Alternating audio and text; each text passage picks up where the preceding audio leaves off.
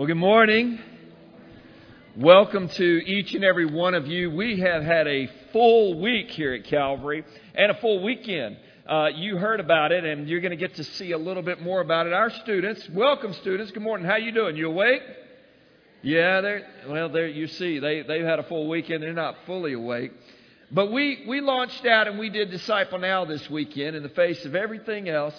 And I'm going to tell you, you're in for a treat because there are some stories of eternal life change in the hearts of some of our students. Plus, you all were encouraged in your faith. And I can't wait in just a moment as Pastor Noah comes and shares a little bit about this weekend and, and continues in our study of what it means to bloom. Now, speaking of bloom, you all received something when you walked through the door today. So I want you to pull out your packet that you received because we have an Easter challenge for you. Easter is April 17th. April 17th. Easter is always a big deal at Calvary. Always. Because it's one of those days where you, as a believer, get to celebrate what makes your Savior different than anyone else, any other religion, any other philosophical thought, or any other way to God. Anybody can die. Anybody can die for their cause. Anybody can die for a good cause. But Jesus Christ, the Son of God, rose from the dead, and there's none like him. We're going to celebrate that Easter Sunday in a big way, but here's the other thing. As April the 17th comes closer, there is a reality that more than any other time other than Christmas, Easter is the time where if you invite a friend, an acquaintance, a relative, a neighbor to church, they're probably going to give you an audience. And so we want to prepare you, Calvary family, for the Easter challenge. Go ahead, first of all, and your Easter challenge are listed on your Bloom card. So you see that. And on the back, as you have this information, I want you to see what we've done for you. There are four steps for you this Easter to be able to ask God to help you bloom in your faith. And the first one is a very simple tangible way. You've received a packet of seeds there. You see that? Now, these seeds, you plant them and they will turn into something. You don't have to have a great green thumb to be able to do that, right? A little bit of dirt, a little bit of water, and watch what happens. And I want to encourage you. Um, everybody received one. Some of you gentlemen, you're going, ah, this is going to die before it even comes up, right? Well, you might have to ask um, your wife or, or your daughter to help you figure out how to do that, right? Some of you are going, no problem. I'm a farmer at heart and I can make this happen. I get it. But we want you to see something good. The whole season of life since we started the Bloom series is to teach us how do we bloom in our faith. And one of the ways that you bloom in your faith is you recognize when God gives life. And just a simple reminder of something good a flower coming to life, a seed coming into something else, something beautiful, something life giving, will be a blessing to you and perhaps to someone else around you. So that's just a simple way because that little process is exactly what it takes in your life. You have to plant a seed of faith, trust the Lord, put it in the right soil of your heart, and something good will happen in your life by faith. And one of the second ways that you can do that is you have received an Easter invite card. So the second part of our Easter challenge is you've been you've received you've been given one Easter invite card. Now I get it. Some of you will go, "Pastor, I need 35 of these," right? I understand that. But start with one. Usually it's one sincere, honest conversation with someone in our life about the Lord, about church. Look, figure out a way to use the opportunities that God has placed in your life, the networks, the relationships, the jobs, the extracurriculars, and find one person that you can share that, hey, I would like for you to be my guest on Easter. It might open up a door for you to talk with them about your relationship with Jesus. And if there's one thing that I can tell you, the reason this is important, I guarantee you the reason most churches and most Christians have struggled the last two years is that they've talked about everything else in the world but Jesus. Because we've been afraid to breathe on people or to breathe ourselves or to uh, socialize with people. You know what's happened? As a result, most people in church and Christians have stopped sharing their faith with someone else. Let me tell you something. If you want to bloom, you got to come out of a season where everything is dry, dark, and dead and allow God to speak to your heart where you get back into action as a child of Jesus Christ. Amen? And on this card, by the way, there are a couple of things that I want you to notice. First of all, we have a family day. That's for you and for your friends. And Easter Fest here at Calvary, and you'll look on there, April the 9th. That's a Saturday. That's the Saturday not before Easter, but the weekend prior. And what we're hoping for you is that you can invite them, family, friends, your neighbors. They'll come, they'll drop in, they'll have a good time with you as the church family. And then the next Sunday, it'll open the door for you to invite them and bring them back to church Easter at Calvary. That's step two. Step three of your Easter challenge. Not only is the reality of people becoming to a point in the last couple of years where, okay, I, am not sure who to talk to, and I'm going to isolate, and I'm going to shut down, and therefore not talk about the Lord. The only way, and we talked about this in this series, that you and I can grow in our faith is to be in God's Word. It's the only way that you and I can grow in our faith. You cannot grow as a Christian if you're not planted in the right soil, getting the right kind of nutrients to support your faith journey. And so we want to help you with one of the verses, just one. We, we said the Easter challenge, let's let it, let's let it be something where everybody can do it. One of the verses that was an anchor verse in our study of 1 Peter is written on your Bloom Challenge card. You see it right there. 1 Peter chapter 2, verse 4 and 5. Look at it with me. It says, And coming to him, who's him?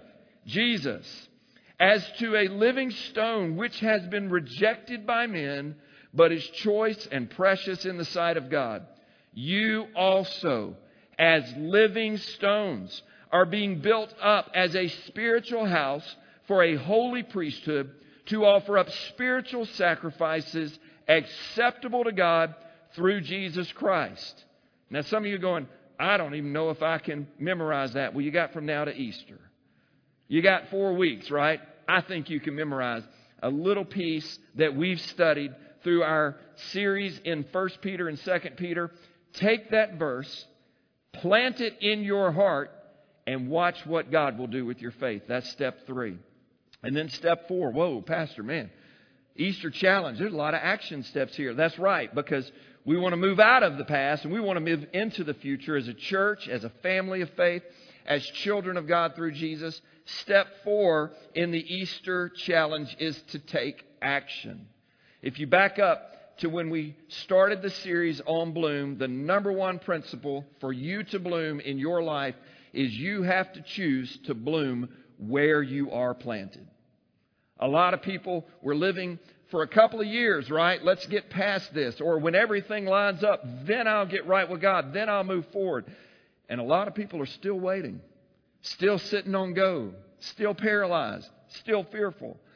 The way that you move forward is you have to take action. And so, to bloom where you're planted, we want everyone in the family to do this. If you look before you leave today, some of you on this side can look across the room. Some of you behind, don't look behind you because it's going to be awkward. You're going to be like looking over your shoulder and turning around. But we have our bloom where you are planted walls. And there are cards on the tables all back here. And somewhere during the Easter season, you don't have to rush and do it today. But somewhere in all of the Sundays leading up to Easter, we want you to grab a card. We want you to ask yourself the question and pray about this God, where in my life am I willing to commit to bloom in my faith? Action step. Not just talking about it, not just planting a seed, not just receiving a card, not just memorizing scripture. God, this year, this year, right now, I'm asking you and I'm talking with you and I'm praying to you. I want to bloom in my faith by and fill out the card and put it on the bloom wall. And we as a church throughout this season are going to watch all of our family and our friends have a commitment to God to grow in our faith and move forward this year. Amen? There's your Easter challenge. Are you ready to bloom? Now, listen, I'm excited about it because these are practical, very simple steps that you, as a follower of Jesus, a child of God can take in your life to begin to grow in the future, in the days ahead. But as a church family, that's what this entire season of life has been about. Monday night, we hosted the pastors of the New Orleans Baptist Association here. And I'm going to tell you, it was a phenomenal night. Your praise team did an awesome job, right? We've got opportunities with Calvary Baptist School this weekend. Students, awesome. It was all about them growing in their faith. Church family, I want us to celebrate what God's doing by recognizing our students. Students, can we just recognize you for a minute? Hey, family, can we just say thank God? Who, by the way, Of the New Orleans Metro Disciple Now, your church took the most students to hear about the Lord, by the way. That's huge. That's huge. We are going to continue to encourage you and move forward in our faith because that's what we do. That's how you bust through all this funk. That's how you bloom. Amen? With that, I want you to see some good stuff. So draw your attention to the screens because we're going to celebrate some of the things that God did this weekend at Disciple Now for our students.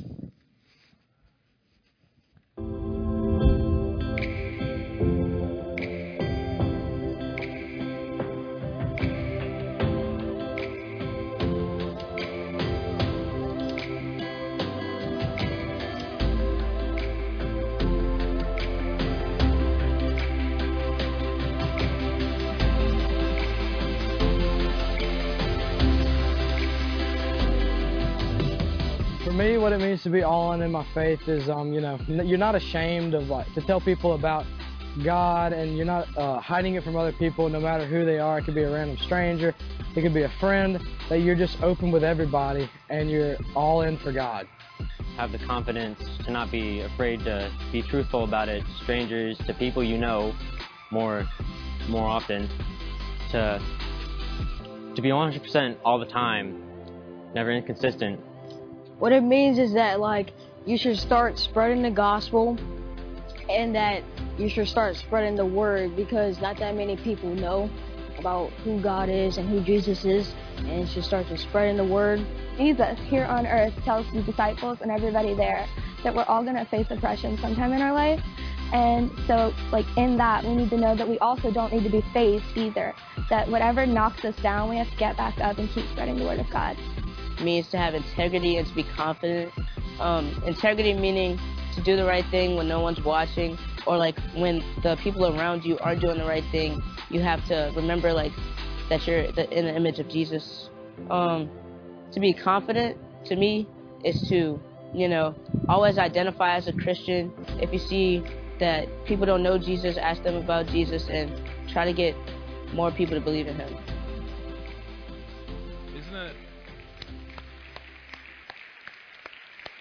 Yeah, we can we can for sure praise God for that. It's so amazing to see the testimonies of our students and how they're growing in their faith and learning what it means to be all in for Jesus. I love love that video and that testimony. Um, we had an awesome weekend at D Now. I'm Pastor Noah, the student pastor here, and we had such a great time. We had 35 students. We had 11 leaders and so many people who donated things and helped and prayed. And I just want to say a big thank you. So, can we um, just praise God and say thank you to everyone who helped with D Now this weekend? And um, one, one of my favorite things always to let you guys know about is what God's doing in our student ministry. And um, man, I had the privilege to watch two of our leaders lead someone to Christ this weekend, one of our students. Isn't that awesome? And last night we had four students say they want to get baptized and take that step in their faith. Can we praise God for that? That's um that's why we do what we do these stories of life change, these stories of um, students learning what it means to be all in on their faith. And um, I'm excited that we got to share that with you guys this weekend. Uh, today, we're going to continue in our Bloom series. And today is great because we jump from 1 Peter to 2 Peter. We're going to start looking at it. So if you want to go ahead and turn in your Bible to 2 Peter, the first chapter, we're going to get the book of 2 Peter started. And this is a great book. And it's a great book in some ways because of the reason why Peter wanted to write this. So time has passed, and Peter is really writing this knowing that he only has a short time left on the earth. And when you only have a short time left on the earth, you say things that are very important and very meaningful. I believe that. And so Peter has this moment to talk to some of his people, maybe for one of the last times, and he recognizes that in these verses. And he calls them to do some very important things, and I think it's going to be valuable for each one of us to hear what he had to say to these different churches. And so we're going to read together in 2 Peter chapter 1 verse number 1 through verse number 15. So let's read together. Here's what it says. Simon Peter, a bondservant and apostle of Jesus Christ, to those who have received a faith of the same kind as ours, by the righteousness of our God and Savior Jesus Christ, grace and peace be multiplied to you in the knowledge of God and Jesus our Lord seeing that his divine power has granted to us everything pertaining to life and godliness, through the true knowledge of him who called us by his own glory and excellence. For by these he has granted to us his precious and magnificent promises, so that by them you may become partakers of the divine nature, having escaped the corruption that is in the world by lust. Now, for this very reason also, applying all diligence in your faith, supply moral excellence and in your moral excellence, knowledge. In your knowledge, self control. In your self control, perseverance. In your perseverance, godliness. And in your godliness, brotherly kindness. And in your brotherly kindness, love. For if these qualities are yours and increasing, they render you neither useless nor unfruitful in the true knowledge of our Lord Jesus Christ. For he who lacks these qualities is blind or short sighted, having forgotten his purification from his former sins. Therefore, brethren, be all the more diligent to make certain about his calling and choosing you. As long as you practice these things, you will never stumble, for in the way the entrance into the eternal kingdom of our Lord and Savior Jesus Christ will be abundantly supplied to you. Therefore, I will always be ready to remind you of these things, even though you already know them and have been established in them, the truth which is present with you. I consider it right, as long as I'm in this earthly dwelling, to stir you up by way of reminder, knowing that the laying aside of my earthly dwelling is imminent, as also our Lord Jesus Christ has made clear to me, and I will also be diligent that at any time after my departure, you will be able to call these things to mind. Let's pray. Father, thank you for your word. Thank you for this passage and how it speaks in a powerful way to our lives. I pray that today each of us would be committed to growing in our faith, to blooming, to moving forward so that we see you do amazing things in our lives. We love you. We thank you. It's in Jesus' name I pray. And all God's people said, Amen. What a great passage of Scripture that we have before us today. Um, Peter, in this passage, really wants us to do one kind of main thing, one kind of main idea. He wants us to grow. Can everybody say grow? He wants us to grow in our faith. And, and more than that, because growth doesn't just happen by accident, He wants us to commit to grow, to decide that we want to grow. We don't grow by accident. We drift by accident. He wants us to commit to grow. And it's so important, first, that we, uh, when we think about what it means to grow, that we realize an important truth about Jesus. And that's what he talks about in these first few verses. He tells us this By the power of Jesus, by his power, Jesus has given us everything we need to live for him. Isn't that good? Jesus has given us everything we need to live for him. He hasn't held anything back. And, and so when we feel like, I don't know if I can really live the Christian faith, I don't know if I can do this or that, we can know based on these verses that He's given us everything. Verse 3 His divine power is granted to us everything pertaining to life and godliness through the knowledge of Him who called us by His own glory and excellence. And so the first thing we're going to talk about in this is this God has given us everything we need by His power and through the power of Jesus. We serve a powerful God. Jesus is powerful. He can break chains, he can do amazing things. We've seen that so many times, over and over and over again. But what I want you to know is God is powerful, and he can be powerful in your life. Not just the stories of the Bible, not just the stories of someone else. God can be powerful in your life and do amazing, amazing things. Sometimes we get a, a little worried that we, we can't really live out our faith like Jesus really wants us to. Um, but the reality is, I, I want to give you illustration to talk about this and what, what Jesus' power really means. Imagine you got a call tomorrow. So phone rings, you pick it up, you hear a voice. They say, Hey, I have a job opportunity for you. You go, Okay, great. I didn't apply for it, but what's this job opportunity? And they say, I want you to become the new quarterbacks coach for the New Orleans Saints. Now, what are you going to say?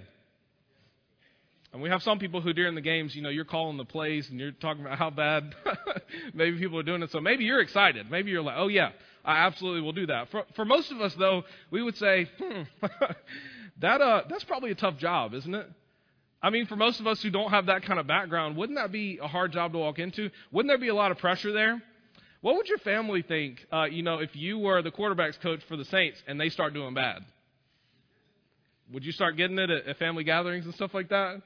Uh, people in your life, yeah? There's a lot of pressure associated with that. And if I got that call, I would immediately have to say no because I, I don't know how to be the quarterbacks coach of a NFL team. But what if right after you got off the phone, you said, okay, I guess I'll think about it. You got another call, and the person on the other end of the line was Drew Brees. And Drew Brees said, hey, I want you to take that job, and, and guess what? I'm going to be the co coach with you. And I'm going to be with you every step of the way. I'm going to get you through it, and it's going to be awesome. It doesn't mean that the pressure goes away. It doesn't mean that the job will be easier, but you would have someone in your corner who knows how to do the job. And the truth in the Christian life is this it's not about what you can do, it's about who you have in your corner. We have Jesus in our corner. And, and some of us, when we think about growth and how do I grow in my faith, what we do is when we get saved, we say, Jesus, I can't save myself. You have to save me. I trust you in faith. I need you to forgive me my sins. We talk about Him forgiving us a lot. But when we talk about growing in our faith and doing what He wants us to do, we talk about us a lot. My own power, the things that I can accomplish by my own skills and things like that. And the reality is, you need Jesus today just as much as you did the day that He saved you. To move forward in your faith, to get through the day. You need Jesus today, right now, more than ever. It's not about what you can do, it's about who you have in your corner. And we see from this passage, we can grow in our lives. We can grow in our faith. Why? Because Jesus is in our corner and he says he is with us. It makes me think about Matthew 28, 19 and 20, a very important and famous passage of Scripture. It says, Go therefore, make disciples of all nations, baptizing them in the name of the Father, the Son, and the Holy Spirit teaching them to obey everything I have commanded you. And Jesus is telling his disciples this.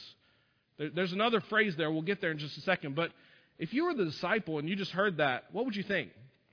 Jesus told people who have never left Israel, I want you to go to every country in the world. I want you to go to every people group and make disciples there. These guys have never even left, left Israel.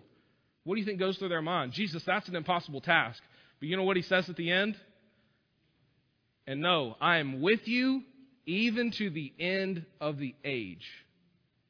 It's not about your power, it's not about your abilities, it's about who's in your corner. And Jesus is in your corner. So know that today, as we talk about growth, it's not something you have to do in your own power. We grow by the power of God. And Jesus has given us everything that we need to live for Him. So, so remember that today. Um, the second thing, by His power, Jesus has given us everything to live for Him by his promises. Man, God has given us some great promises in Scripture, hasn't he? I mean, when I, when I begin to think about that, I think about 1 John 1 9. If we confess our sins, he's faithful and just to forgive us our sins. Is that a good promise? When we ask for forgiveness, God forgives us. Jesus promised the Holy Spirit, and then what happened? The Holy Spirit came, and now, upon salvation, we receive God's Spirit. Jesus lives within us. And as we go throughout our life, He is with us. I think that's a, a great promise from the Word. We have the promise of eternal life. You know, when we have people who die in our family who, who know Jesus, we don't grieve like people who don't have hope. Why? Because we know where they are. And we don't have to worry about, about death. Why? Because we know where we're going. Jesus has given us some amazing promises. And so it's important here. He talks about um, in verse number three He's given us everything we need for life and godliness through the knowledge of Him. He talks about this knowledge component of our faith. We have to remind ourselves of the promises of God every day. It's important. Because if we don't, we, we forget and we drift and we don't think about His promises in our lives. But the truth is, God has given us some amazing, amazing promises. And ultimately, it's by knowing Him and being in a relationship with Him that we learn what it looks like to really and truly live out our faith. I want you to know, based on these first few verses, that Jesus is with you. You may say right now, I'm not really growing in my faith. I haven't grown in a while. I got saved, but maybe I've just been kind of sitting and I haven't really been growing in a very real way. Know this Jesus is with you. You don't have to do it alone. You can do it in His power and in His strength. And you can see over time how He moves you forward and helps you to grow in your faith in a very real way. The second thing we'll get to is this, and this is kind of the main thrust of the passage. We're, we're going to read verses 5 through 7 one more time. Verse 5 says this Now, for this very reason also, applying all diligence in your faith, supply moral excellence. Now, I'll stop right there. And what these verses and these next couple verses tell us is this we've been commanded to commit to grow. We've been commanded to commit to grow. We said at the beginning, you don't grow by accident. Accident. You don't grow in your faith by accident, but we've been commanded to commit that we are going to grow. And so let's talk about that a little bit here. The first thing he says is this Now, for this very reason, also applying all diligence. Now, what does that phrase mean? It means giving your best. Now, what do you give your best to? Your best time, your best resources, your best energy level? What do you give your best to? What Peter says is if you want to grow in your faith in a very real way, you have to give your best to the Lord. You have to give your best to this idea of growing in your faith whenever we're raising kids, and I, I love all these kids right here, um, whenever we're talking about life, we tell them, give your best in school. We tell them, give your best in athletics. We tell them, give your best in all kinds of different things. Do we tell them to give their best in their faith? Do we prompt them and ask them and plead with them, give your best for Jesus? Because Jesus deserves it. He saved us, He's made us new. Jesus deserves it in our own lives? Do we give our best to our job or do we give our best to Jesus? And I'm not saying they don't work together because um, part of doing your job is giving your best there so that you have a witness for Jesus. But the reality is, God wants us to give our best to Him. Are, you giving your best to Him? So he starts, give your best in this idea of growing in your faith. And he continues and he says, in your faith, supply. It's this word, and he basically is talking about addition. You may not have talked about additions in school or anything like that, but he's saying, I want you to add these things to your life. You know, some things are good to add to your life, some things are bad to add to your life, right? Sometimes certain people in your life, you can add them to your life, and what happens? It's not a good thing. Sometimes you can add certain hobbies, different things, and it can be a good thing. The reality is, he points out several things that we need to add to our life if we want to be a believer in Christ who's growing in their faith. And so let's talk about these things that he wants us to add to our faith. He says the first, moral excellence. So he's talking about the ability to do the right thing. And for all of us, it's important that we're always thinking about the ways that maybe we fail God in, in the things that we do and the ways that we can get better. If you deal with a specific sin or, or deal with not doing something that you should do, are you working on it? So, one common one is reading your Bible. And we always talk about read your Bible, read your Bible over and over again. And there's a reason why we say it over and over again. What's the reason? It's important, right? we, we say things over and over again because it's important. Um, are you working on having a consistent time with God every day? Doesn't mean you have to be perfect. Are you working on it? Are you working on prayer? Becoming someone who prays more often and more earnestly? Are you working on sharing your faith? or growing in the fruits of the Spirit or growing in the way that you help your family come to know Jesus? Are you moving forward? That's the big question today. Are you growing or are you staying still? Because when we stay still, we drift. It's just a fact of our faith. When we stay still, we drift. This weekend with our students, we talked about how we need to be all in. And when you're all in, you grow. When you're not all in, when you don't give your best to God, that's when we start to drift. And so he says, we need to add moral excellence. So when people look at our lives, we need to be examples. And we can't be perfect. We need to be examples they can look at and say, this is a person who is going after Christ and who is following him. And so, question Do the people in your life see enough Jesus in you, enough moral excellence in you, that they understand who Jesus is? and they understand what it looks like to live a righteous life? Are you a good example for the people around you? And that's not a question to beat you down, it's just a question for you to think about. Are you a good example for the people around you? That's the first one he says. We need to have moral excellence. The next thing we need to have is knowledge.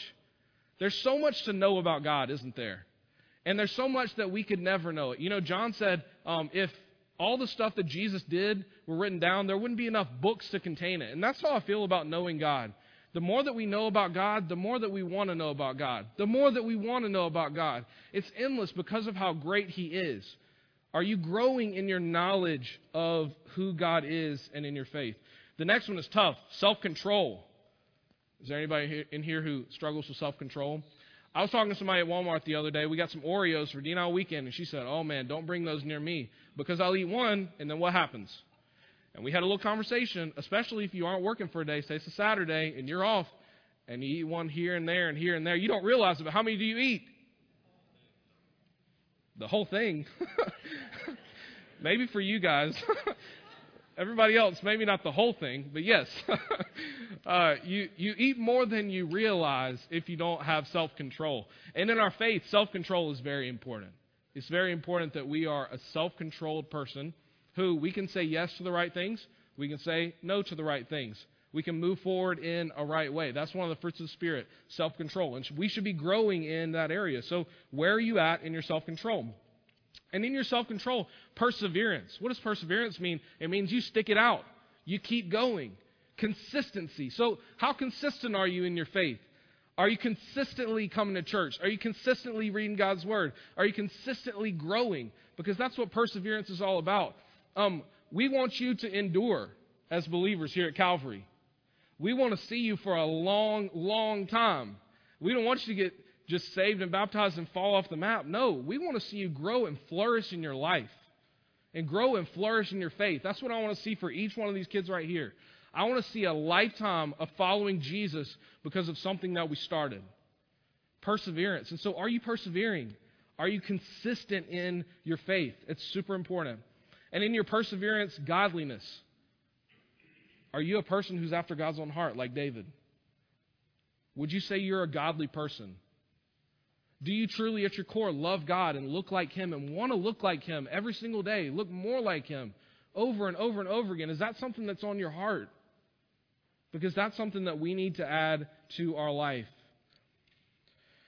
And to godliness, it talks about your brotherly kindness. So, the way that we treat one another. How do you treat people? Would you say you treat other people in a kind way? And specifically, he's talking about brotherly kindness, and he's talking about in the church, how do you treat other people in the church?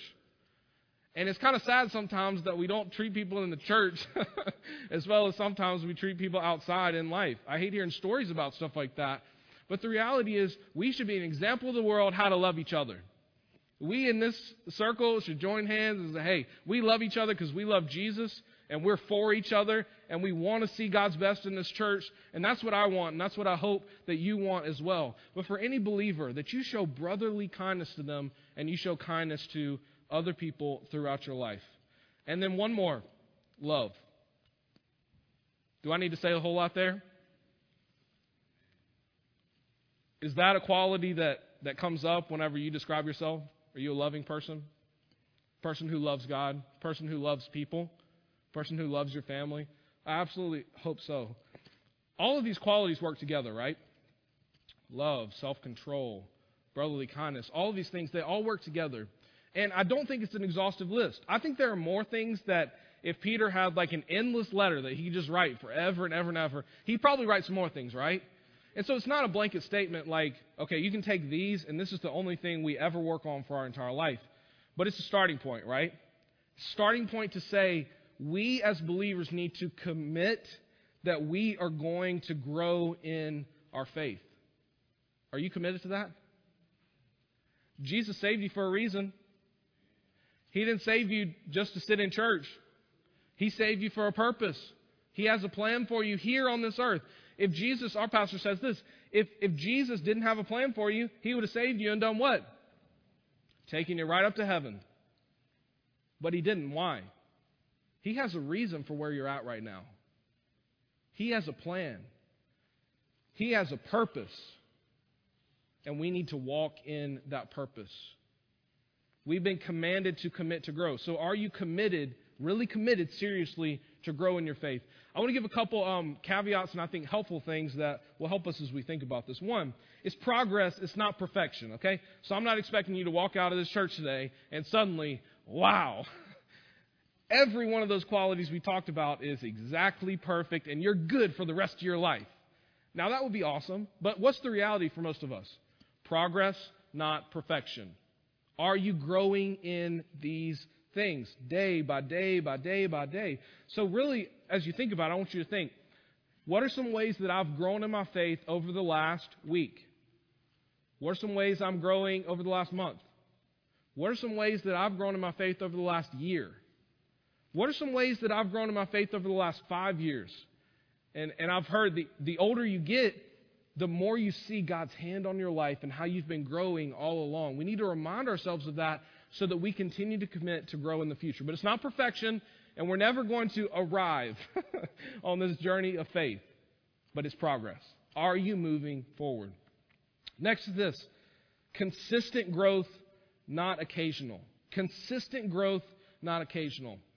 One thing that in some ways infuriated me, but I love it now um, about my dad was on Saturday mornings, whenever I would, you know, I'd finish my school week, on Saturday mornings, he would always get me up super early and say, Hey, I got a job for you.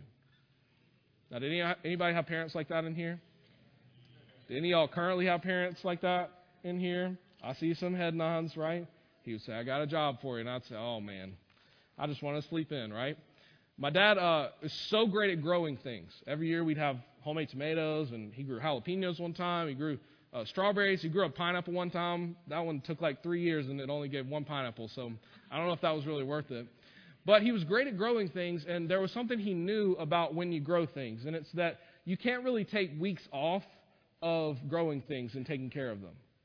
Because if you take a bunch of time off, what happens? The weeds, they're going to take over over and over again. If you want a garden that, that works and grows, and he had one, you had to put consistent effort and consistent time in. And that's something that I maybe didn't appreciate then that I appreciate now the lessons that I learned on those Saturday mornings.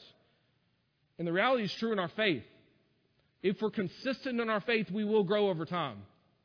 If we're inconsistent in our faith, it's going to be very hard to grow. If we take weeks off here or there, I'm not really making it a priority it's just going to be hard to grow. It doesn't mean you're not a believer, but it's going to be really difficult to grow. And so I want to challenge you be consistent in your faith.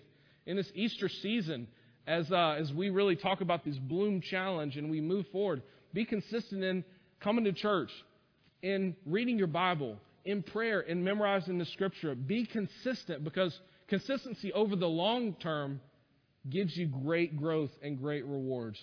And uh, here's the last thing in the section who we are inspiring what we do.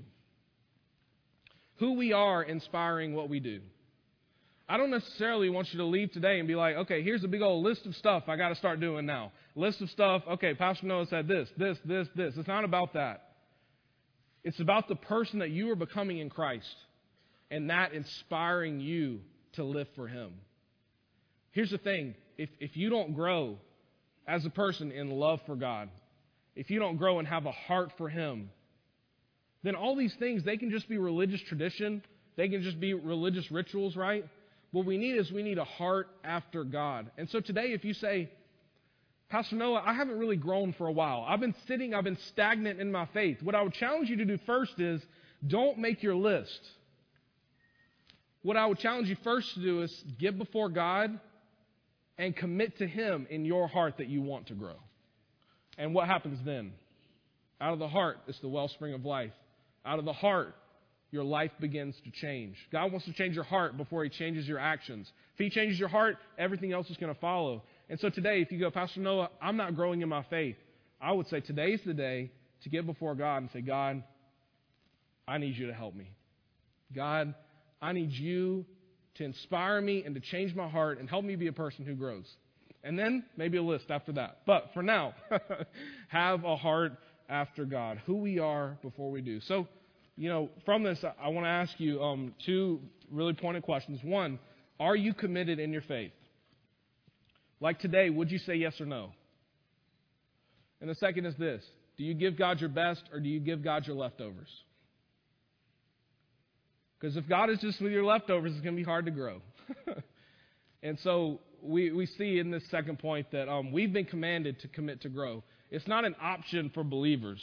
We've been called to do it, and so let's grow together. A third thing is this, and he talks about this in verses 8 through 15. Spiritual growth is what makes us effective in our faith. And isn't that what we want? We want to be effective in our jobs. We want to be effective in our families. We want to be effective in the things that we do in our life. If we want to be effective in our faith, then spiritual growth has to be a part of that. Without spiritual growth, we become unproductive and ineffective. Verse 8 If these qualities are yours and are increasing, they render you neither useless nor unfruitful in the true knowledge of our Lord Jesus Christ. So he says, so all those things we talked about love, brotherly kindness, all those different ones that we talked about. And that's not an exhaustive list, but as those grow, so does our effectiveness. As who we are in Christ grows, we grow in effectiveness. We're not unproductive, but we're fruitful believers in Christ. We start to see people change around us and ask us questions about faith. We start to see people come to know the Lord, maybe. We start to see our relationships change and the way that we treat other people really, really change and alter we see things begin to happen. But without spiritual growth, we become unproductive. And this is really more of a warning to all of us. When we aren't growing, we look around and we get antsy and we don't know why this is like it is. And we start to complain and we start to grumble about our family, about our church, about our job, about our life. If we're not growing, if we're not moving forward, if we're sitting still, we have time to really look around and say, mm, I don't like this. Mm, I don't like that. And that's not a great place to be. It's just not a great place to be. Because here's the thing you may be right.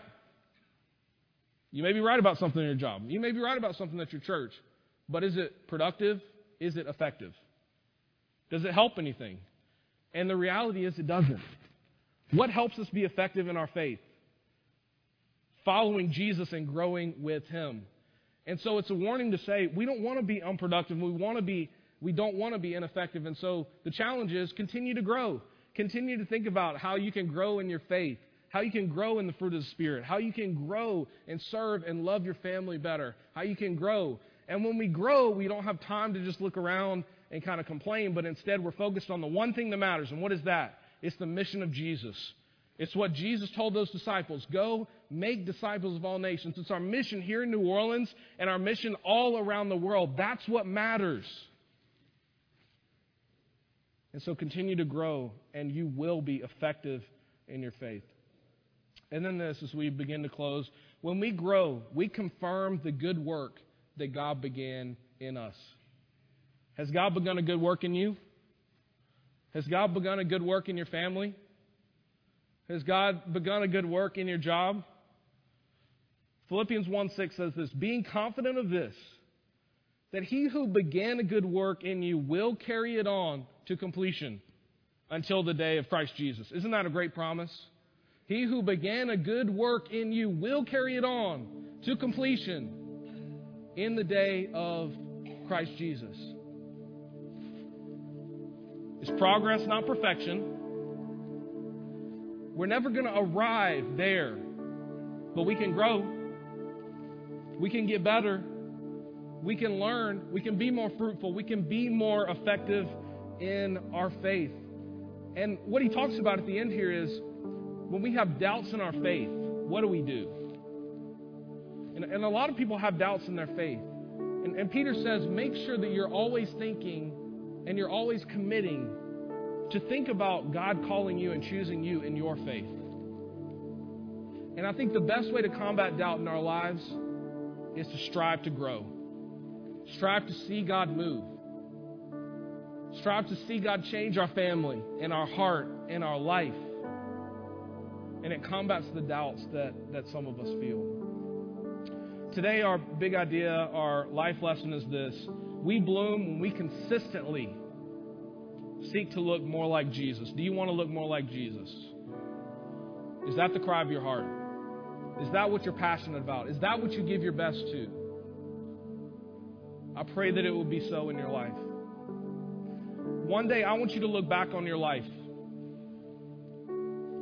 And I want you to look back on a life well lived where all throughout it, Jesus is woven through it. Where all throughout it, in circumstances that while you were in them, you didn't understand, you didn't know what was going on, but you see, because you were committed to grow, God was there all along. That's what I want to see. I want you to look back one day and I want you to see that. That God's been growing you and changing you and shaping you and moving you. But here's where it starts for each one of us that we would commit and we would say, God, I want to grow. God, I don't want to stay the same. I want you to change me. I want you to make me better. I know you can. And when we do that, over the long run, we'll see a life well lived for Jesus. We'll see people saved and baptized. We'll see people changed forever. We'll see things in our family that get broken forever. When we choose to say, God, I want to grow and I want to commit to you. So I want us to spend a moment of prayer. A moment of prayer where we ask God to do that. And right now, all across this room, I challenge you pray and maybe there's someone in here who would say, I haven't been growing in my faith. I haven't committed to bloom. Remember, God wants to change your heart before He changes your actions. And this is a, an opportunity for you to say, God, I want to grow. And so I want to give you a moment to do that all across this room.